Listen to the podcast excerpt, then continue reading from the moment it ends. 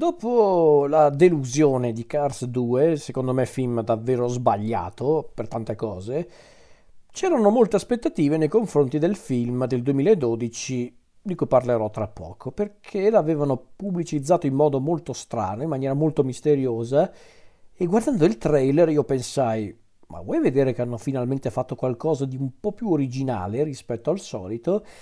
E purtroppo non è stato del tutto così, ma andiamo per gradi. E parliamo quindi del film del 2012 diretto da Mark Andrews, Brenda Chapman, eh, Chapman anzi, e Steve Purcell, da un soggetto della, della Chapman e poi da una sceneggiatura sempre della Chapman insieme a Irene Mecchi, lo stesso Mark Andrews e anche Steve Purcell. E parliamo quindi di Ribelle, The Brave o anche semplicemente Brave. Io mi ricordo quando arrivò il trailer di questo film, questo, questo trailer molto cupo, d'atmosfera, che ti dava l'idea di un racconto fantasy, eh, neanche troppo fantasioso a dire il vero, ma molto più cupo, molto più sinistro anche nelle atmosfere, un fantasy medievale molto particolare. E invece non è stato proprio del tutto così, perché infatti la storia è quella di un appunto di un fantasy ambientato nella Scozia del tipo V secolo. La storia è quella di Merida, una principessa di una, eh, una non mi ricordo esattamente di un clan, di, un clan di, di guerrieri capeggiati da, dal re Fergus. E Merida è una ragazza che crescendo diventa molto coraggiosa, sognatrice, ma soprattutto ribelle ed è la sorella maggiore di, un, di una famiglia che vede anche tre pestiferi gemelli, eh, suoi fratelli, e che comprende appunto anche il padre Fergus, questo, eh, questo guerriero forte, fiero, ma anche un po' rozzo, un po', ehm, un po' indelicato, e la sua amata moglie Elinor, la regina, che invece è una donna decisamente un po' più severa, un po' più eh, accorta, ma che forse proprio per via di questo suo atteggiamento molto mm, severo non riesce sempre a comprendere Merida. E con l'avvicinarsi di un incontro tra i clan eh, appunto della famiglia di Merida e altri tre clan, ovvero quello dei McGuffin, che già mi fa ridere questa cosa, però che si chiami McGuffin come l'espediente narrativo, i Macintosh e i Dingwall, eh, diciamo che in occasione di questa, eh, diciamo di questa eh, rimpatriata tra i clan in cui teoricamente Merida dovrebbe fidanzarsi con uno dei, dei principi del clan, diciamo per stringere un po', diciamo che eh, Merida non è d'accordo perché non vuole sposarsi in questo modo, o non vuole sposarsi affatto perché lei preferisce essere libera come l'aria. Si scontra con Elinor al riguardo e per cercare comunque di, eh, di scappare appunto dalle sue responsabilità come principessa e anche per essere teoricamente più libera, chiede aiuto eh, a una strega mm, per un incantesimo, un incantesimo che teoricamente dovrebbe cambiare la madre e il suo stesso destino.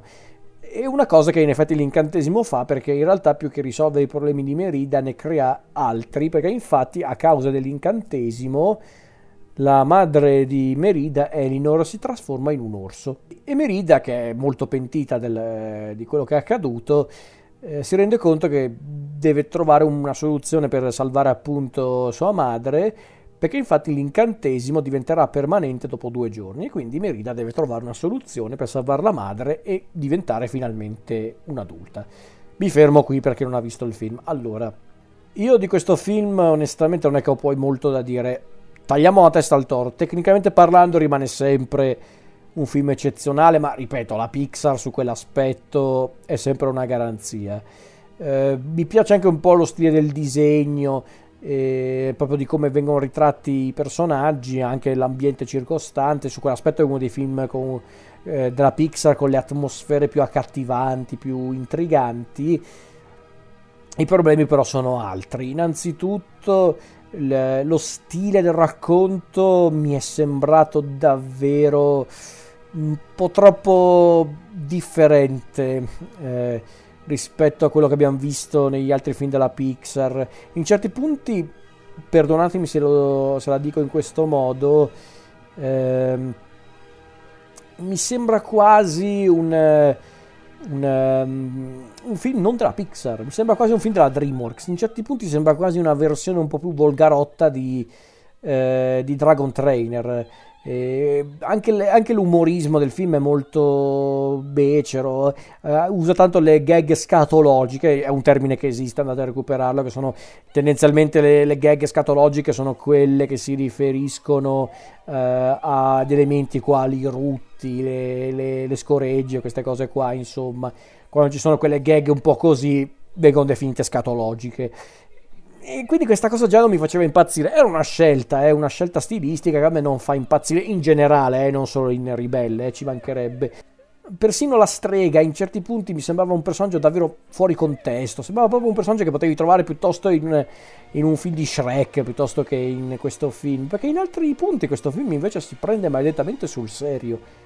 Ed è lì che il film funziona, onestamente. Perché quando il film si concentra non tanto sulle trovate comiche, sulle trovate eh, divertenti, il film funziona perché questo film fa anche una cosa incredibile, racconta il rapporto tra una figlia e una madre. Che voi direte, cosa c'è di speciale? Beh, ragazzi, non è che ci sono tanti film d'animazione che trattano questo argomento. Eh.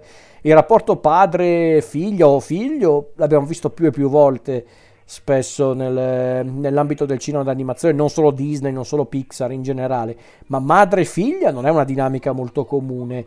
E Secondo me la parte migliore del film è proprio quella che riguarda il rapporto tra Merida e Elinor. Eh, il loro rapporto, specialmente quando Elinor diventa un'orsa, per me lì il film dà il meglio di sé, specialmente quando a un certo punto c'è un elemento narrativo che rende la dinamica tra eh, Merida e la Elinor trasformata ancora più drammatica. Quello è stato davvero un bel colpo da parte dello sceneggiatore, degli sceneggiatori, anzi e pensando a queste cose mi incazzo ancora di più perché io penso al resto del film. Il resto del film eh, non è brutto, eh, chiariamoci, non, non vorrei far credere che questo film sia orrendo, no, però secondo me è un film anche questo un po' sbilanciato, anche questo nel senso rispetto ad altri è un film un po' sbilanciato, in certi punti si prende maledettamente sul serio, in altri sembra quasi un film comico a tutto tondo, sembra quasi un film di Shrek. E anche l'umorismo secondo me, a parte per qualche chicca effettivamente divertente perché c'è per esempio quel momento quando, eh, quando Fergus eh, cerca di aiutare Elinor a parlare con Merida, c'è quel momento in cui il re Fergus, e quindi immaginatevi questo, eh, questo simil vichingo, che in realtà no, non è un vichingo, è più un Highlander, ecco, mettiamola così perché è scozzese, che è tutto grande e grosso, con la barba, proprio il classico omone, che a un certo punto si mette a imitare la figlia figlia. Cioè, io stavo morendo quando l'ho vista quella scena. Effettivamente quella è una scena comica fantastica. Eh, però per il resto il film secondo me non è sto granché, ripeto. Anche l'elemento legato a quello che sembra, sembra di fatto anche un po' è l'antagonista principale del film non mi sembra poi neanche tanto utile all'interno della storia. Quel personaggio lì viene inserito nel film perché è tutto per essere un ostacolo, non tanto un elemento importante per la trama. Cioè, sì, in realtà serve per far capire già una cosa legata appunto a, alla condizione di, di Elinor, ma anche lì, ma chi se ne frega? Nel senso, quelle, potevano togliere quel personaggio, non sarebbe capito un cavolo nel film, a dire il vero. Non lo capisco, perché poi anche eh, lo stile del racconto, la, le atmosfere, anzi, è molto in linea con lo stile di fiabe quali quelle dei Grimm, quelle di Andersen, eh, quelle di Perrault, non lo so, ma anche tante leggende scozzesi, queste cose qui. Ma anche lì potevano usare un po' di più, potevano essere un po' più creativi quando eh, quando tra... cioè, potevano essere più creativi quando hanno cominciato a trattare il mondo della Scozia. Cioè, mi ha fatto pensare a quel film della Disney di, qualche, di tanti anni fa, quello, quello con uh, Sean Connery, che era Darby O'Gill, il re dei folletti. Che vabbè, lì parlava degli irlandesi, ok, però il concetto è un po' lo stesso, nel senso, lì hanno voluto sfruttare tanto il, il folklore dell'Irlanda con appunto i folletti, la Banshee, il carro della morte, il, co- il cocchio della morte, insomma, perché non fare la stessa cosa con il folklore della Scozia? E invece no, ci sono le streghe, ci sono gli incantesimi con eh, le scadenze, ma nulla di più. I fuochi fatui, to, è l'unica cosa forse. ma basta, nient'altro. E io pensavo potessero usare, e io onestamente pensavo usassero un po' di più su quell'aspetto. Peccato perché Ribelle, ripeto, non è un film brutto eh, di per sé, non è che quando ci ripenso mi viene a dire mamma mia che film orribile, per carità. Però per me è una delle più grandi occasioni sprecate della Pixar, che ovviamente è stata comunque premiata agli Oscar perché ormai eh, era diventata quasi una ricorrenza fissa premiare la Pixar, però io ripensando a Ribelle penso, caspita, un'occasione sprecatissima, perché è un film che davvero poteva essere molto più di questo. Eh, e ripeto, non è che questo lo renda un film brutto, inguardabile, no, per carità, però poteva davvero essere più di questo, poteva essere, anche qui non dico necessariamente più maturo, più adulto, ma che non volevate fare la roba adulta e matura, va benissimo, ok, ma fai qualcosa di un po' più concreto, anche un po' più di equilibrato la prossima volta, perché così è davvero un'occasione sprecata, è peccato, davvero un peccato.